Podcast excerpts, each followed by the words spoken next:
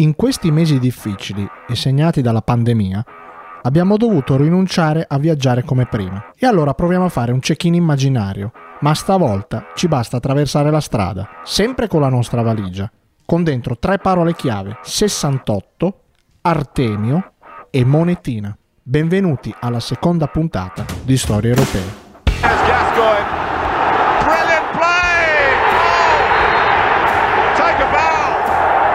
La イニン。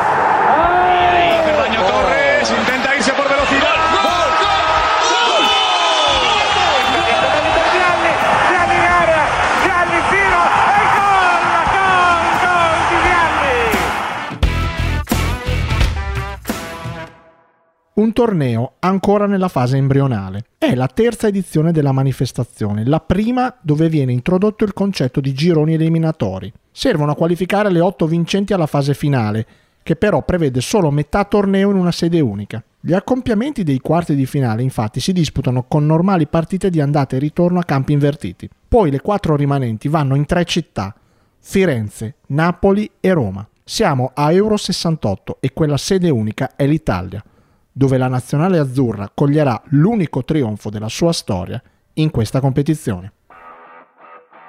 Non si contano più i litri di inchiostro e i mille dibattiti su un anno così cruciale, quello che sconvolge sotto varie forme la società nei suoi usi e costumi, ma non solo. È un anno che si scrive in numero, ma soprattutto in parola, 68, la prima della nostra puntata. Un anno di rivoluzione, di desiderio di cambiamento, di rivolta e di svolta, nel bene o nel male, fate voi. In quel 1968 il calcio italiano arriva all'europeo con un buon curriculum. Il decennio di boom economico, che va a tramontare, ha portato la Milano del calcio sugli scudi. Nel 1962 il Milan di Rocco ha vinto lo scudetto e nel 1963 ha alzato la prima Coppa dei Campioni di un'italiana, battendo 2-1 il Benfica a Wembley. Poi è stata la volta dell'Inter di Herrera che di Coppa dei Campioni ne ha vinte due di fila e ne ha persa un'altra nel 67 a Lisbona contro il Celtic. In quel 1968 ancora un colpo di cannone, la Coppa delle Coppe, vinta a Rotterdam contro l'Hamburgo ancora dai rossoneri. Per coronare un fervore sportivo così ruggente non serve altro che la ciliegina di un titolo europeo per nazioni. L'ultimo successo internazionale ha più di 30 anni, è il Mondiale del 38, che seguiva quello del 34,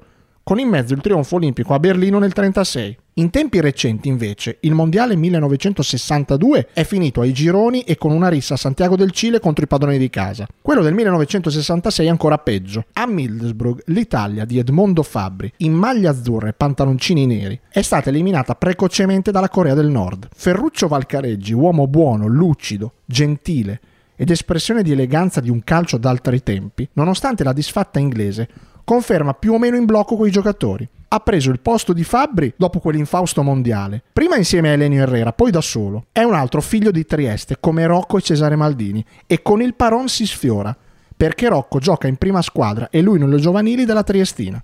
E quel clima di fermento che si respira nel 68 arriva in maniera diversa agli occhi e alle orecchie dei protagonisti. L'Italia affronta in amichevole il Portogallo nel marzo del 1967, finisce 1-1 con Cappellini che pareggia la rete di Sua Maestà Eusebio. Gigi Riva, che è già al Cagliari da 4 anni, si infortuna al perone, concludendo anzitempo la stagione. Viene ricoverato a Roma al reparto di ortopedia dell'università. Trascorsi in quel luogo buona parte della degenza, disse, e dalla finestra della mia stanza vidi i cortei, gli scontri studenti-polizia, le feste. Ero incuriosito, avevo 23 anni e mezzo e quella che stava sconvolgendo l'Italia era la mia generazione. Valcareggi invece, anni dopo, dirà tutto rimase fuori dalla porta, si leggevano i giornali soltanto per capire che aria tirava nella nostra parrocchia. Chi voleva in squadra questo e chi quello. Io non mi interessai di quanto accadeva fuori, né credo i ragazzi. L'unico fermento nella loro giovinezza era la partita da giocare.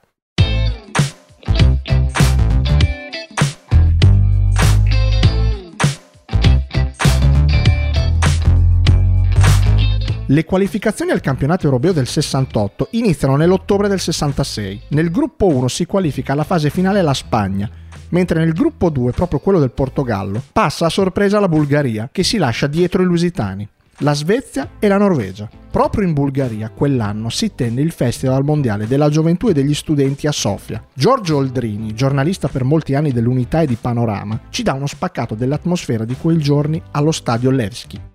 Arrivammo a Sofia dopo un viaggio infinito su un treno jugoslavio con sedili di legno e aspetto scadente. All'arrivo percorremmo le vie della città tra l'entusiasmo, le bandiere e i canti. Entrammo allo stadio Levski e sfilammo in pista, poi su sugli spalti a vedere l'arrivo delle delegazioni dalla I di Italia alla Z. Era notte quando ormai esausti tentammo di andare al bagno, ma la via era impraticabile. Centinaia di bianchi tedeschi, neri angolani, gialli vietnamiti si frapponevano tra noi e l'agognato locale. Rischiamo di far terminare una giornata eroica nella vergogna di farcela addosso. Nel gruppo 3 ecco l'Unione Sovietica. In campo vince il girone perdendo solo una partita con l'Austria, mentre fuori è in piena guerra fredda. È iniziata anche la corsa allo spazio.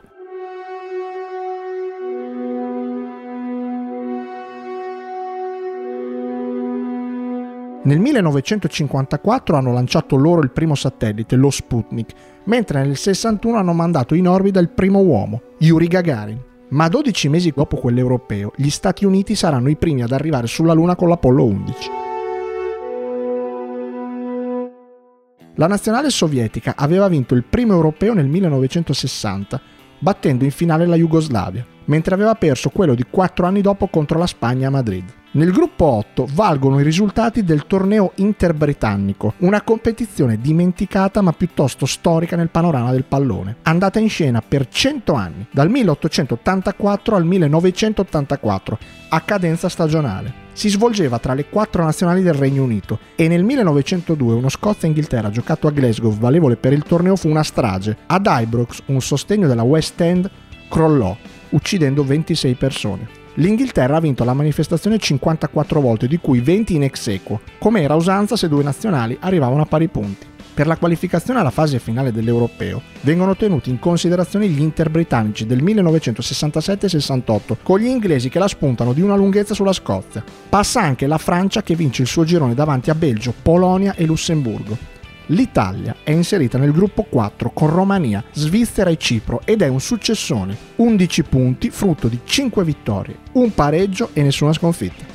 Il 1 novembre 1967, la penultima partita del girone, quella con Cipro, vinta 5-0, segna l'esordio in nazionale dello Juventino Bercellino, che in bianconero farà coppia con Castano al centro della difesa. Ma soprattutto, quell'incontro si gioca 15 giorni dopo che l'Italia ha perso uno dei suoi più promettenti e fantasiosi calciatori. Il 15 ottobre a Torino Luigi Meroni viene travolto e ucciso da un altro, in corso Re Umberto mentre attraversa la strada col compagno di squadra Poletti. Anticonformista, dedito alla pittura, rivoluzionario nel vestire e con una classe sopraffina che lo fa accostare a George Best, anche per il numero 7, che anche lui veste in granata, fa di Meroni uno dei più simbolici rappresentanti di quell'epoca. Al Mondiale 66 aveva giocato solo una partita, per divergenze con Fabbri, un protagonista che in maglia azzurra avrebbe meritato miglior sorte, ma il quale destino aveva invece deciso diversamente.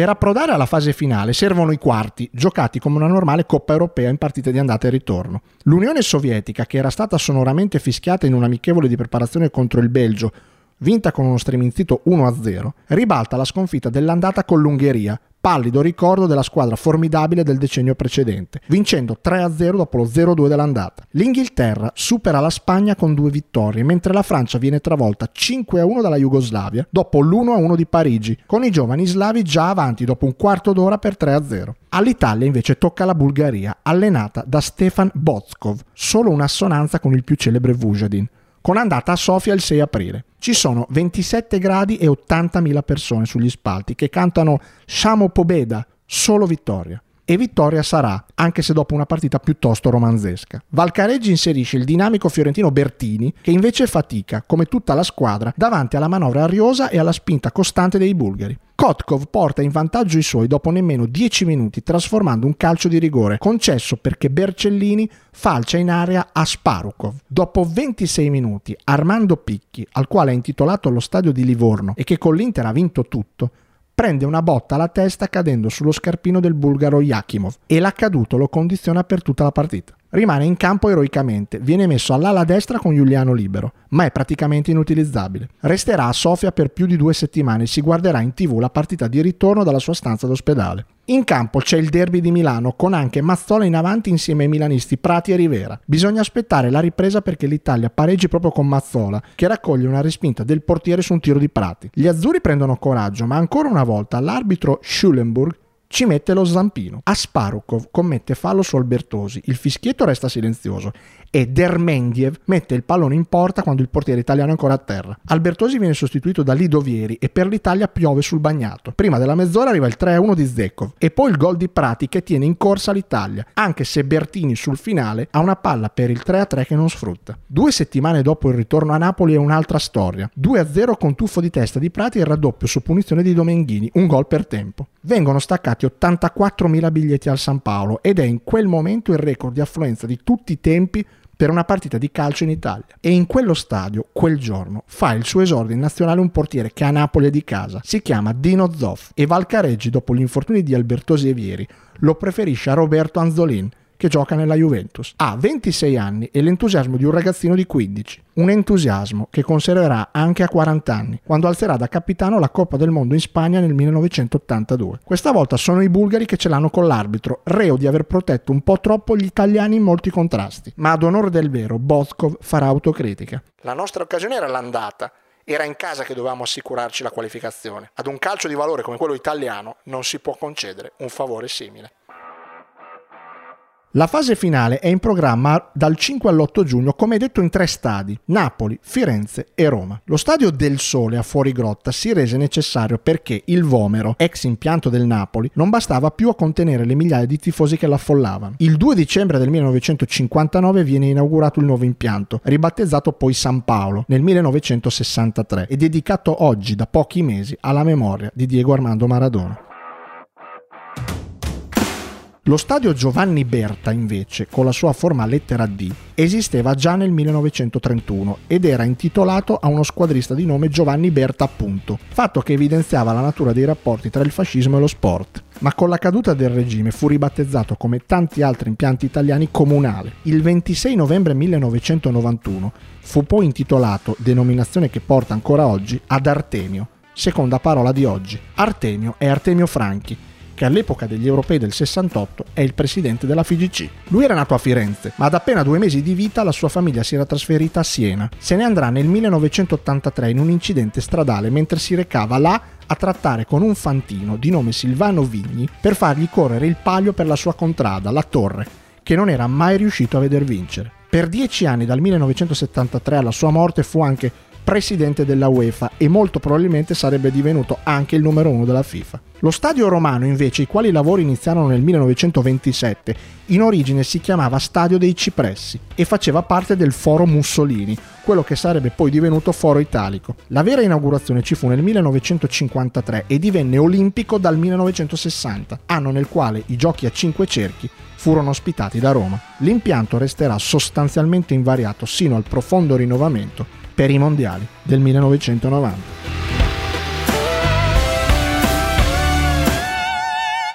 480 km. Questa è la distanza tra le due semifinali. Italia Unione Sovietica in programma alle 18 a Napoli e Jugoslavia Inghilterra in programma alle 21.15 a Firenze. L'Italia vive questo appuntamento come redenzione del Mondiale 66. Con pazienza e lavoro ha restaurato la propria immagine e i propri risultati dopo la debacle inglese. La nazionale di Valcareggi arriva a Napoli la sera precedente, accolta dal festoso abbraccio dei tifosi. Mazzola si sbilancia, segneremo e io farò almeno una rete. In porta gioca ancora Zoff, ma Ferruccio si nasconde su tattica, uomini e modo di approcciare la partita e non vuol sentir parlare di finale. Pensiamo ai sovietici che fanno sempre paura. Non voglio sentire la parola Roma sede della finale. I russi non se la passano benissimo. Il piccolo Cislenko è infortunato al ginocchio.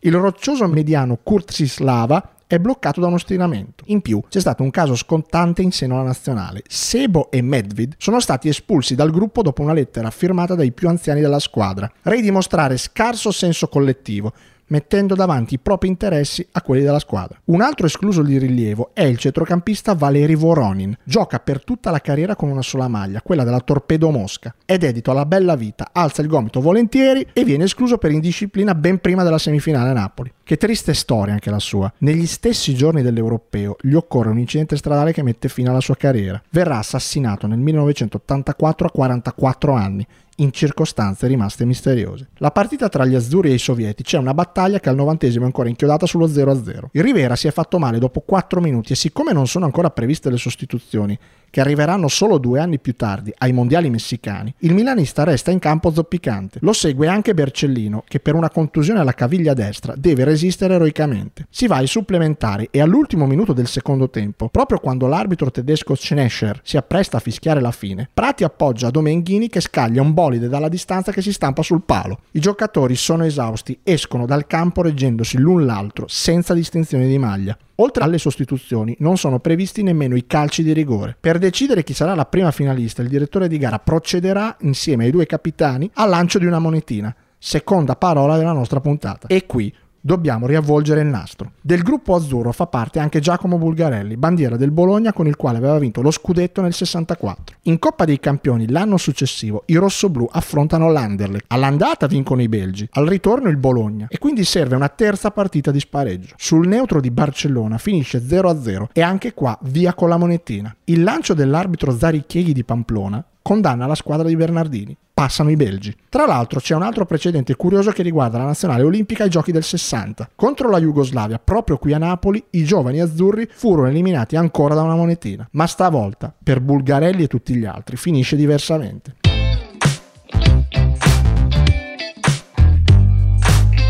La faccia della monetina d'argento da 10 franchi viene lanciata dal direttore di gara nel suo spogliatoio, una stanza di 4 metri per 6, alla presenza del rappresentante UEFA Puyol, dei due guardaline, del segretario della FIGC Bertoldi e davanti ai due capitani, Facchetti e Shesternev. E cade dal lato delle figure, quello scelto per primo dall'interista, perché il russo aveva già scelto per primo il campo a inizio partita. Facchetti schizza fuori dalla stanza ed entra trionfante negli spogliatoi. Abbiamo vinto, abbiamo vinto. L'Italia è in finale. Bobby Moore, capitano dell'Inghilterra, che deve affrontare gli slavi, si era detto sicuro che l'Italia ce l'avrebbe fatta, forse non pensava che il verdetto sarebbe arrivato in questo modo. La nazionale campione del mondo si allena a Monsummano, vicino a Montecatini, ed è accolta da un pubblico festoso, bambini col grembiule di scuola compresi. L'ultimo allenamento Ramsey lo fissa proprio a Montecatini, per non scontentare nessuna delle due città. La Jugoslavia invece si prepara a Coverciano, è allenata da Rajko Mitic, che da giocatore nel mondiale del 50 si ferì la testa contro il Brasile, sbattendo contro una barra di ferro nel sottopassaggio che portava le squadre sul campo. A lui è intitolato lo stadio Maracana, accento sulla penultima A, di Belgrado, dove gioca la Stella Rossa, unico club in cui lui ha militato per 13 anni. La stampa europea e il pubblico non saranno certo dalla nostra parte, dice il tecnico mettendo le mani avanti. La sua Jugoslavia è una squadra giovane ma frizzante, che prima della Francia aveva estromesso la Germania nel giro di qualificazione, ma contro gli inglesi dovrà soffrire, esattamente come è accaduto a Rivera, anche lo slavo Osim che di Gianni è quasi l'omonimo in campo, viene azzoppato dopo 5 minuti e resta a mezzo servizio. Gli attaccanti inglesi Hunt e Ball non riescono comunque a sfondare, anche grazie alla sontuosa prestazione del libero avversario Holzer e dello stopper Paunovic. Nell'Inghilterra manca Nobby Styles, ma il suo sostituto Mollery non fa rimpiangere il titolare. A un minuto dal termine viene espulso per un fallo sullo slavo Trivic, ma poco prima, al minuto 86, la Jugoslavia aveva segnato con il biondo Zajic, che ricevuto un lancio di Musemic dalla sinistra aveva controllato di petto e poi infilato il leggendario Gordon Banks, mettendo la palla sotto la traversa. I due avevano tenuto a bada la retroguardia avversaria per tutta la partita, rendendo impossibile a Moore qualsiasi sganciamento offensivo. La Jugoslavia torna a giocarsi il titolo europeo dopo il primo tentativo fallito nel 1960.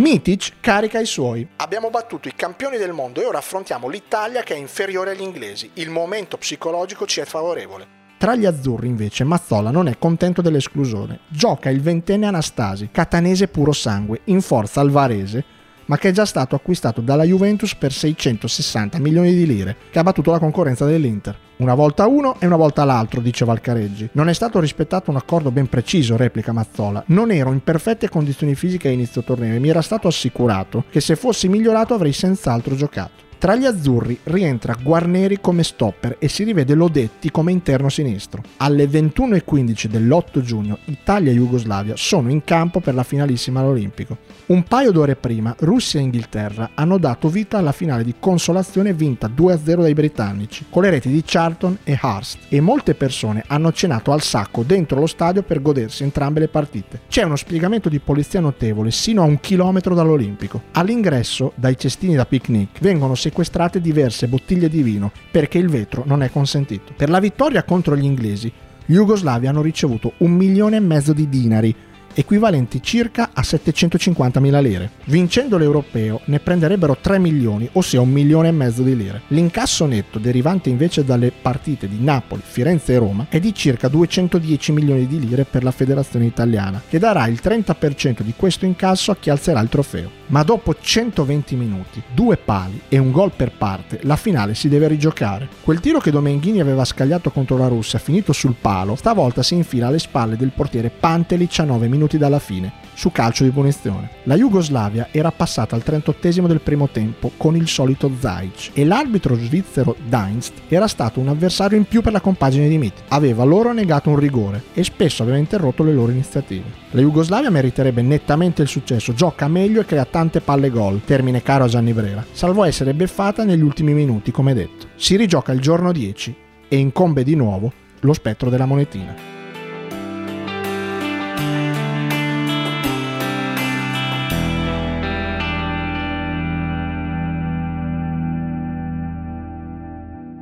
Mazzola si redime. Restando fuori nella prima partita ho capito una volta in più quanto amo la nazionale. Anastasia ha fatto ciò che era umanamente possibile. L'Italia per la ripetizione del match è in emergenza. Castano ha problemi a una coscia. Prati è malconcio dopo una botta al fianco. Burnik ha varie contusioni alle gambe, Ferrini ha male alle costole, Facchetti alle vesciche ai piedi e Giuliano soffre per una contusione al ginocchio sinistro. Solo Zoff e Guarneri rispetto alla prima partita sono in perfette condizioni fisiche e anche Domenghini candidamente dice se vogliono che giochi sono pronto, ma credo di aver esaurito le scorte di energia. Gli spettatori sono 40.000, arbitra lo spagnolo Ortiz, ma questa volta della monetina non ce ne sarà bisogno. L'Italia gioca con coraggio a partire da chi viene mandato in campo. Valcareggi vuole saltare il centrocampo slavo giocando all'attacco con De Sisti, Riva, Mazzola e Anastasi contemporaneamente in campo. Il coraggio pagherà. La Jugoslavia, che rispetto alla partita precedente ha cambiato un solo uomo contro i cinque degli italiani, soccombe già al dodicesimo minuto. Per la verità, l'uomo di Leggiuno, quel Riva che resterà per sempre nel cuore dei cagliaritani, segna in fuorigioco su suggerimento di quello che non aveva più scorte di energia, Domenghini. Superata la mezz'ora, poi arriva il raddoppio di quel catanese puro sangue e promesso juventino, Anastasi, che spedisce all'angolino in girata un suggerimento di De Sisti. Ad Anastasi verrà annullato anche un terzo gol. L'arbitro Ortiz parlerà di giornata bellissima e garantisce che lui ha osservato bene il posizionamento di Riva e il gol era regolare. Sono parole di circostanza ovviamente, ma il fatto è che in quel periodo i direttori di gara, al contrario di oggi, rilasciano sovente dichiarazioni alla stampa. Gli jugoslavi sono talmente fastornati che anche quando la contesa cala di ritmo non riescono a riprendere più la partita. Si prenderà a meriti anche Elenio Herrera. La mia teoria su Mazzola era esatta, da solo nemmeno Pelé combinerebbe nulla. Ha potuto dialogare con diversi compagni e si è visto cosa è stato in grado di fare. L'Olimpico saluta il successo con una imponente fiaccolata. A 30 anni, da quel 19 giugno 1938, quando l'Italia di Pozzo batté l'Ungheria 4-2, vincendo il mondiale, gli azzurri tornano a vincere qualcosa di importante. Rajko Mitic concede l'onore delle armi con grande sportività. Una delle cose più belle della partita è stato il gol di Anastasi. Peccato i miei giocatori non hanno potuto rispondere, erano stanchi. Gino Palumbo, uno dei grandi giornalisti dell'epoca, che in contrapposizione a Brera, fautore del catenaccio, gradiva e come il gioco d'attacco, scriverà: Questo trionfo ci permette di guardare al futuro con fiducia. Quel futuro si chiama Messico 70, ma questa è un'altra storia. Storie europee è un podcast originale Radiabo, scritto e interpretato da Stefano Ravaglia montaggio e sound design di Giacomo Tuoto. Scopri di più sui nostri podcast e programmi su radiabo.it.